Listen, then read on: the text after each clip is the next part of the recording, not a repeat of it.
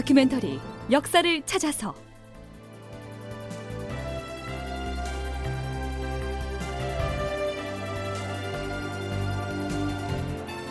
제칠백사십사 편 부산 진성이 무너지다. 극본 이상락, 연출 최홍준.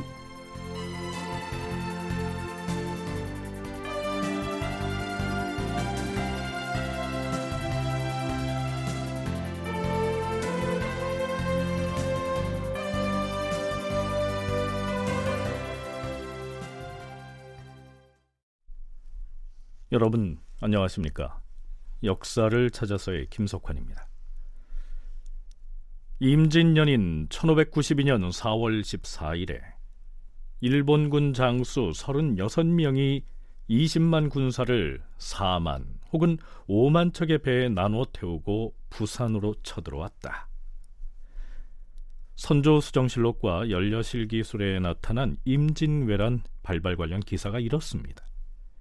이 기사 이전에는 가령 일본의 정세 분석이나 일본군의 동향 혹은 일본이 군사 행동을 한다면 언제 어떤 경로로 진격해올 것인지에 대한 분석 등의 기사는 일절 보이지 않습니다.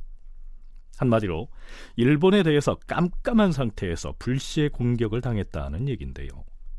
그렇다면 일본에서는 조선 침략을 위해서 어떤 준비를 진행하고 있었을까요?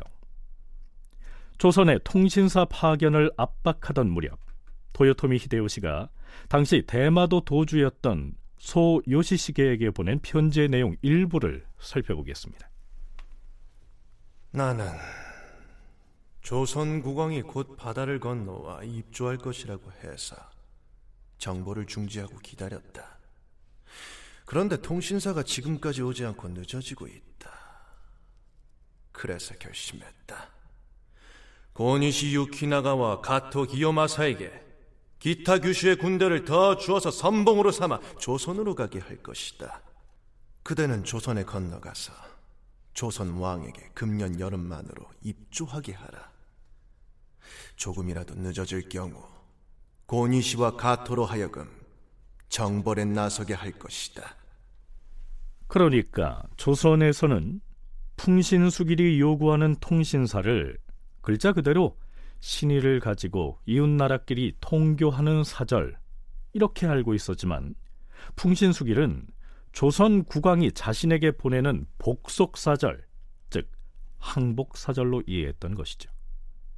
그런데요, 결국 조선의 통신사가 일본에 갔고 풍신수길은 그것을 조선이 항복을 해온 것으로 간주를 하고, 이제 조선이 우리에게 복속됐으니 중국 정벌에 나서자, 이렇게 생각하고 출정 준비를 진행했던 겁니다.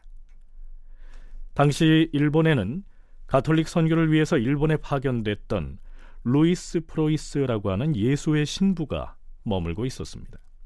그는 포르투갈 사람인데요, 뒷날 일본사라고 하는 저서를 집필하기도 하지요.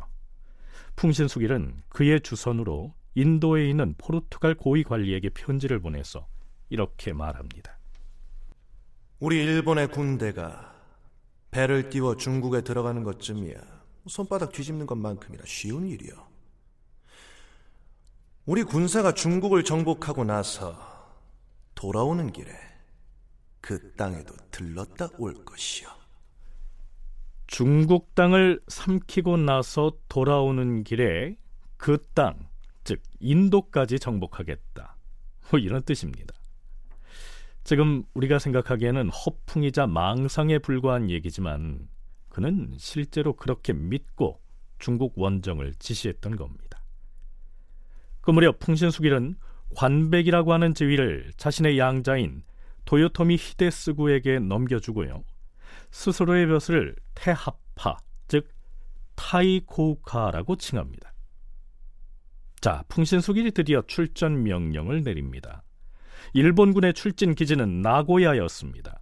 이 나고야는 혼슈에 있는, 한자로 명고옥이라고 쓰는 그 나고야가 아니고요, 규슈 지역에 있었던 명호옥, 즉 히젠 나고야인데요, 다름 아닌 풍신수길의 고향이었죠. 고려대 코어 사업단 김경태 연구교수의 얘기입니다. 도요토미 히데요시는 규슈에 있는 히젠 나고야의 침략 전쟁을 위한 출진 기지인 나고야성 축성을 명령합니다. 축성은 그해 시월부터 시작돼서 천오백구십이년 삼월에 완료됩니다. 굉장히 단기간에 성을 지어버린 거죠. 지금 나고야성에 방문해도 굉장히 큰 규모인데요. 그리고 천오백구십이년 삼월 십삼일에 도요토미 히데요시는 총 십오만 팔천칠백 명의 군사를 아홉 개 군으로 편성하는 명령을 내립니다. 그리고 편성 다음에 구체적인 명령을 내리는데 다섯 가지의 어떤 명령이 있습니다. 하나씩 이제 간략하게 말씀드리자면, 첫째, 군사들은 지정된 장소에서 순서에 의하여 좋은 날씨를 기다렸다가 안전하게 건너가라. 둘째, 말은 당장 건너간다 해도 진지를 구축할 때는 필요가 없을 터이므로 병력이 모두 건너간 뒤에 보내도록 하라. 셋째, 선발로 출진하는 고니시의 군대 이외에는 모두 나고야에 주둔하라. 넷째, 선박이 중요하므로 선박을 준비하여 바친 사람은 전쟁에서 공을 세운 군사와 동일하게 대접을 할 것이다. 또한 조선으로 건너간 배는 다시 돌려보내서 다음 병력을 수송하는 데 이용할 수 있도록 하라. 다섯째, 조선이 명나라 정벌에 동의하지 않고 항거할 경우 조선 근처의 섬에 먼저 상륙해서 병력을 정렬한 다음 차례로 육지로 상륙해 진격하라.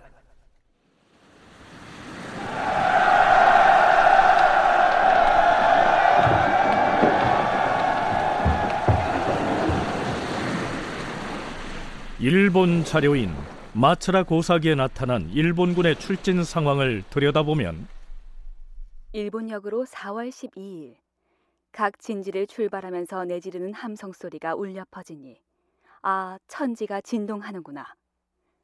수천 개의 돛대는 나무숲과 같았다.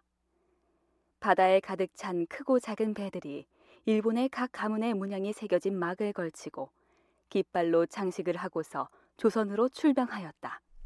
이렇게 돼 있고, 일본 승려 덴케이의 서정 일기는 또 이렇게 적고 있습니다. 사월 십이일 병선 칠백여 척이 오전 진시에 대마도 오우라항을 출발하였다. 같은 날 오후 신시에 부산에 도착하였다. 제일 대 대장인 고니시는 즉시 절영도의 산기슭으로 올라갔고 우리도 뒤따라갔다. 저녁 술시에 다시 배로 돌아왔다. 여기에 나오는 절영도는 지금의 부산 영도지요. 앞에서 김경태 교수가 언급했듯이 임진왜란 때에 바다를 건너온 일본군의 수를 정확히 알기는 어렵습니다. 그러나 연구자들에 따르면 총 이십팔만여 명이었던 것으로 관련 논문 등엔 나타납니다.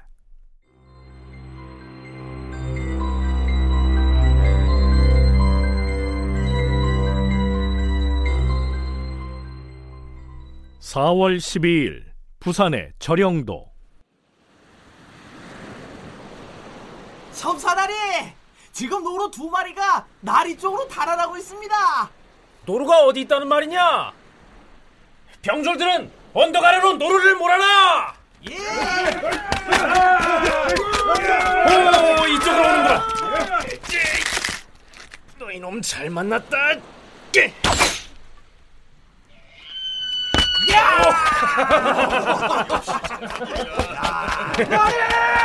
나리! 참사나리! 어, 왜 그러느냐? 저, 저기를 보십시오. 어. 대마도 쪽에서 배가 쳐들어오고 있습니다. 야, 안개가 껴서 잘 안 보이는데 무슨 배가 있다고 호들갑이냐? 나리! 외선들이 틀림없습니다. 한두 척이 아닙니다요. 대마도에서 외선 오는 거 처음 보느냐? 아마도 우리 조정에 조공을 바치러 오는 세견선이 틀림없을 것이다. 그리고 사신들이 세견선 타고 딸랑 두 척 오는 거 보았느냐? 에? 걱정 붙들어 매거라. 대마도에서 외적들이 대거 쳐들어왔을 때 한가롭게 절영도에 들어가서 사냥을 하고 있던 이 사람이 누구냐면요, 부산진 첨사 정발이었습니다. 뒤늦게 사태의 급박성을 깨달은 정발은 부랴부랴 타고 갔던 배 세 척을 이끌고 부산진성으로 돌아오죠.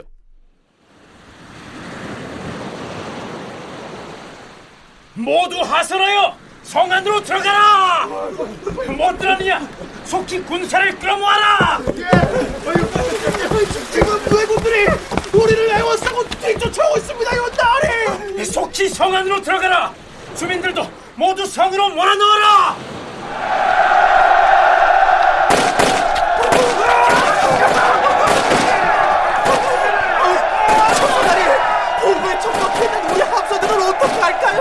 이대로 두면 우리 함선들을 왜군들에게 다 뺏길 것 아니냐.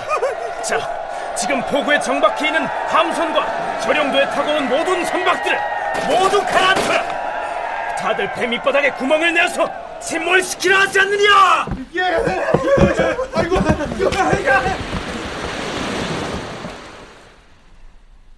이런 일이 있었습니다.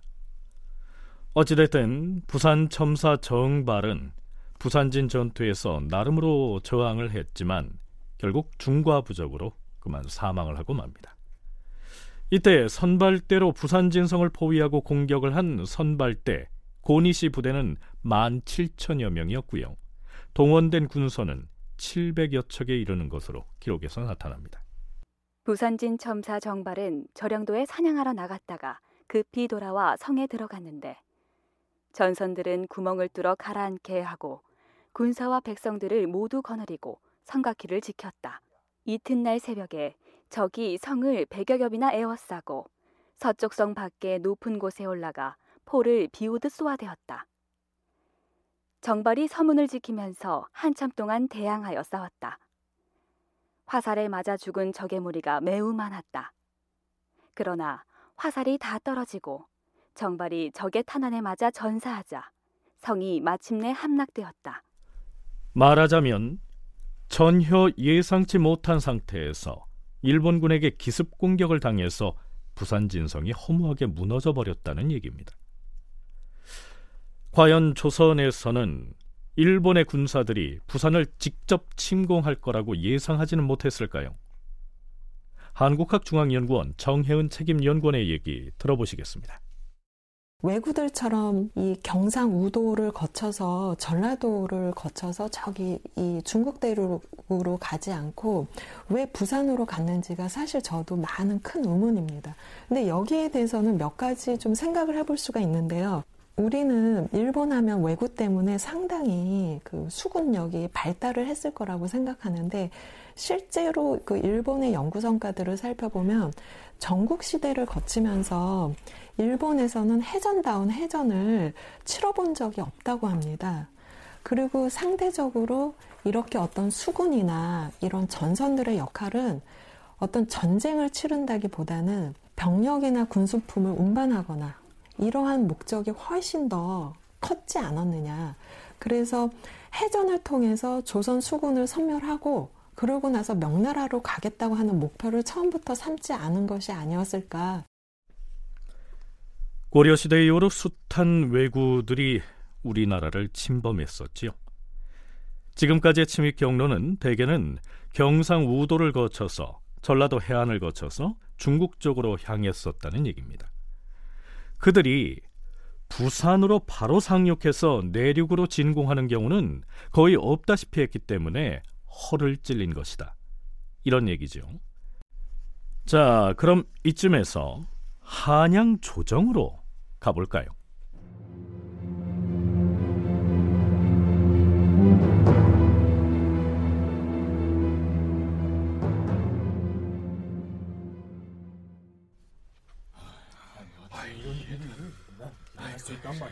주상 전하 납시오.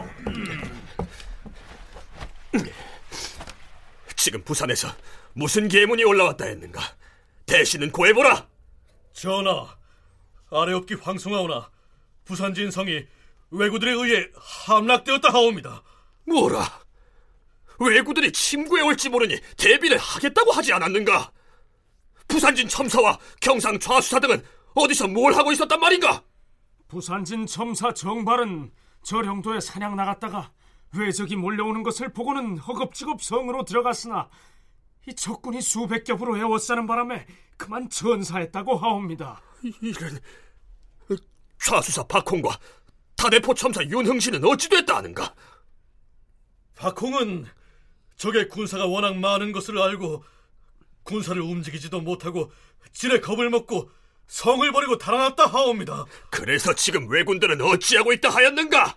왜군이 군사를 나누어 서평포와 다대포까지 공격하여 포격을 가하니 다대포 참사 윤흥신도 전사하였다 하옵니다. 에이씨! 그렇다면 동래성은 지켜야 할 것 아닌가? 예, 전하. 동래성은 부사 송상현이 지키고 있사오며 경상 좌도병마사 이각이 동래성으로 가서 합세하였다 하옵니다. 정승들은 지금 당장 비변사로 가서 계책을 논의하여 과인에게 고하라. 예, 예 주상, 주상 전하. 어찌 어찌 이런 일이. 자, 그러면 왜군이 이렇듯 부산을 공략하고 있을 때 경상 우수사 원균과 전라 좌수사 이순신은 무엇을 하고 있었을까요? 선조 이십오 년 오월 이십육 일 이순신이 지휘하고 있던 전라 좌수영.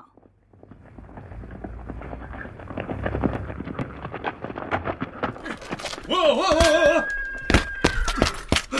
전라 좌수다니! 저는 경상 우수사의 공문을 가지고 왔습니다. 어서 오너라. 지금 그곳 사정이 어찌 돌아가고 있느냐? 여기 경상 우수사의 서찰을 가지고 왔습니다요. 어디 보자. 나는 경상 우수사 원균이요, 유감스럽게도 우리 부산진 성이 그만 왜적의 포격을 받아 함락되고 말았소. 지금 경상좌도 병마사 이각이 부사 송상현과 함께 동래성을 지키고 있으나 왜군이 수십 겹으로 포위를 하고서 포격을 해대고 있어 언제 무너질지 모르는 지경이요. 지금 왜적은 부산진 성을 함락시키고도 물러가지 않고 있는 형편이요. 원균의 서찰이 도착하고 나서 바로 직후에 또다시 급보를 전하는 서찰이 다시 날라옵니다. 이제 곧 동래성도 위태롭게 되었어. 양산수령 조양규와 울산수령 이남도 성안으로 피해 들어갔다가 이미 패하고 말았어. 원균의 편지가 이러합니다. 그런데요, 한 가지 궁금한 점이 있습니다. 경상우수사 원균은 왜 개전 초기에 함선을 이끌고 바다로 나가서 일본의 함선에 대항해서 싸우지 않았을까요? 김경태 교수의 얘기 들어보시죠. 조선은 일본군이 부산 앞바다에 탁 출현하기 전까지 일본의 대병력이 조선으로 향하리라는 예상을 하지는 못한 것 같습니다. 그 십오 반이 일제히 조선으로 상륙할 것이다, 배를 타고 와서, 이렇게 상상하지 못하는 것 같습니다. 그리고 지금과 같이 함대 움직임을 미리 파악한다든가 이런 것은 아주 어려운, 불가능한 상황이었고요. 또 연해를 벗어나서 순찰을 상시적으로 하는 것도 어려운 상황이었기 때문에, 또한 관할 구역의 문제라는 것도 있기 때문에, 원균 같은 경우는 이제 경상 우수사였으니까요. 그렇기 때문에 우리가 원균이 왜 나가지 않았냐라는 것을 약간 뭐 제가 변명까지 말씀드리고 있지만, 그런 이제 당시로서는 한계라는 것들이 있었다는 것은 분명하고. 부산진성이나 동래성은 경상 좌수영 관할이었기 때문에 자기 방어 구역을 바로 벗어나서 함선을 진출시킬 수가 없었다, 이런 얘기인데요. 원균의 편지를 받은 이순신이 함선을 움직이지 못했던 것 역시 같은 이유로 이해할 수 있을 것 같습니다. 다큐멘터리 역사를 찾아서 다음 시간에 다시 찾아뵙겠습니다.